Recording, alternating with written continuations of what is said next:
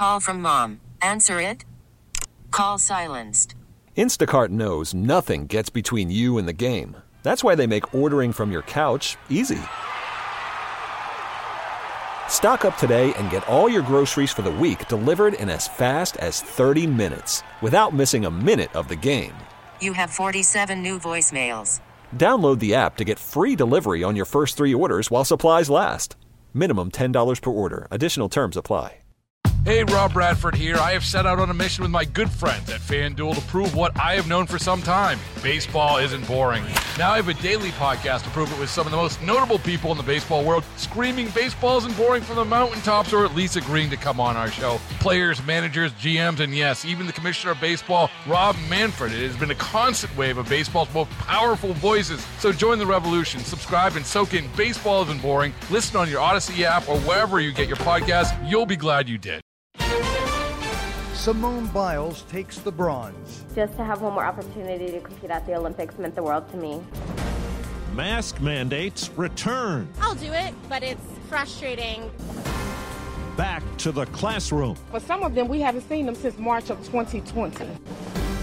Good morning. I'm Steve Kathan. And I'm Steve Futterman at the Summer Olympics in Tokyo with the CBS World News Roundup. It wasn't her greatest Olympic performance, but it may turn out to be her most memorable. With the world watching, Simone Biles came back from a week of mental health challenges and, in what was likely her final Olympic performance, captured the bronze medal in balance beam.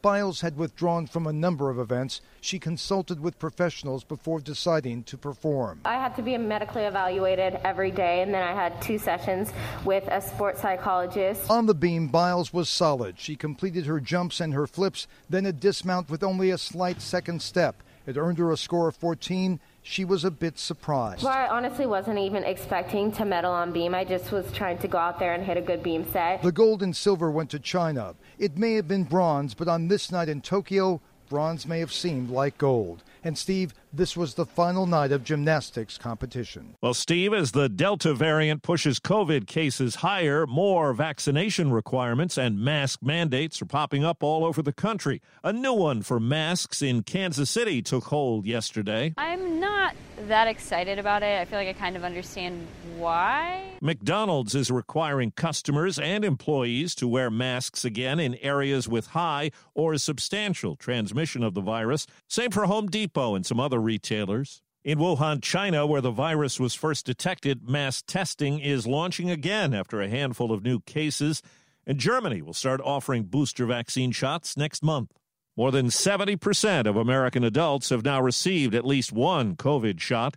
CBS's Maria Villarreal is in Missouri, where the vaccination rate is below 50%. Steve Edwards, president and CEO of Cox Health, says some people unwilling to get the vaccine are putting hospitals on their heels and in some cases are even blaming healthcare workers under the notion that hospitals are profiting from the pandemic. I liken it to people returning from war and someone spitting in their eye. That's how some of our nurses feel. One of our nurses said that that's literally happened to her. Springfield, Missouri has seen a dramatic rise in COVID patients, with average daily cases more than doubling in less than a month. Katie Towns is the director of Greene County Health Department. This time around, the disease has affected those who um, are unvaccinated, which has made this disease really translate into a younger demographic. U.S. Senator Lindsey Graham says he's tested positive for COVID. He says he's glad he got vaccinated. His symptoms, he says, are minor.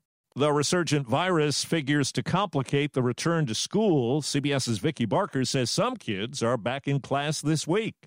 The slam of a school locker. Haven't heard that in a while. For some of them, we haven't seen them since March of 2020. This Dallas school among five in the city where classes have begun a month early. A similar story in Indianapolis where the focus is to be super focused on where they are and then making sure we're filling in those gaps if they exist to ensure that we can make up for the, the year we had last year. For this little girl in Georgia. I'm excited to see my teacher and do lots of fun things. But back in Dallas, this school superintendent worries that with schools prohibited from requiring masks and a new COVID surge underway. We could be back into a situation that could get out of control. Nearly seven months after the attack at the U.S. Capitol, there's word two more officers who responded have taken their own lives. That would make four known suicides.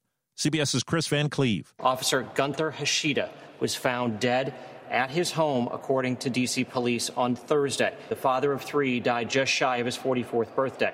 Officer Kyle DeFreytag was found dead in July. D.C. police say he was just 26 years old. 46% of California is dealing with exceptional drought conditions. It's so bad, some communities are running out of water. CBS's Carter Evans is in a popular tourist town. Businesses like the Alegria Inn in Mendocino trucking in water so guests can take a shower. Right now, it costs $600 for 3,500 gallons. That's lasting us a week. Inn owner Eric Hillesland already conserves as much as he can using dirty dishwater for the flowers and buying new lightweight sheets for guest beds. You can get more of them into a one load of wash and you can cut your water use significantly. Most people across the United States cannot imagine a situation where they turn on the tap and no water comes out. Yeah, it's frightening. But that's exactly what would happen if Julian Lopez was relying on the wells at his restaurant, Cafe Beaujolais. There's just no water. So, three yeah. nights a week now, the kitchen is dark and the dining room's empty. Ryan Rhodes is in charge of groundwater management for the town of Mendocino. Without rainfall, the aquifers are being depleted. The U.S. set a pandemic record for air travel on Sunday with more than 2.2 million people going through security checkpoints. Yesterday, there was turmoil with hundreds of flight cancellations and delays hitting Spirit Airlines. I'm tired. I'm exhausted. I'm actually just disappointed. Let us know something. Like, you know, they can't even tell us anything. Weather and technology issues were blamed. American Airlines canceled hundreds of flights, too. A Homeland Security official indicates the number of children traveling alone who were picked up at the southern border likely hit an all time high last month. The number is believed to be more than 19,000, topping a mark set back in March.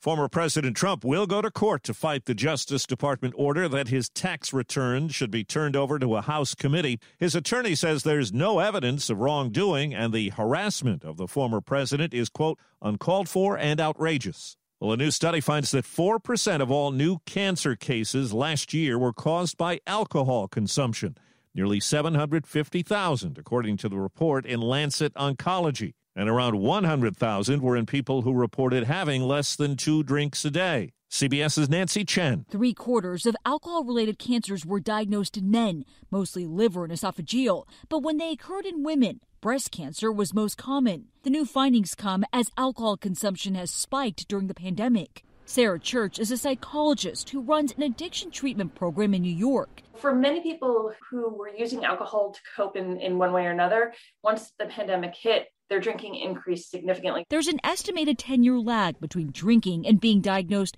with alcohol related cancer, so doctors say the pandemic's impact is unclear.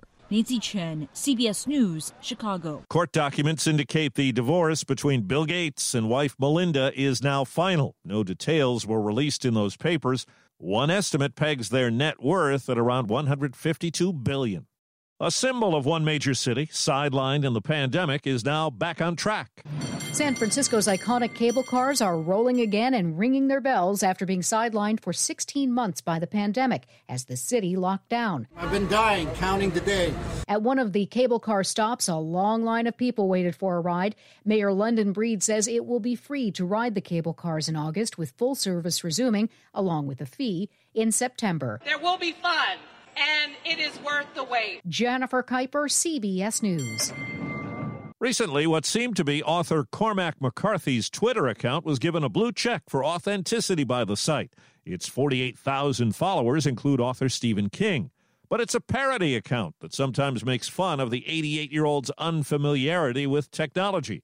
The blue check has now been removed. And that's the CBS World News Roundup for Tuesday. For Steve Futterman in Tokyo, I'm Steve Kathan, CBS News. Baseball is in full swing. NBA playoffs are heating up, and your NFL team is gearing up for training camp. Listen to the latest on the teams you love here on the Audacy app. The biggest sports radio stations in the country, providing unrivaled local coverage of their teams, all in one place. Exclusive interviews with players, coaches, and team executives, streaming live and always available on demand. Stay in the know with your favorite teams right here on the Audacy app.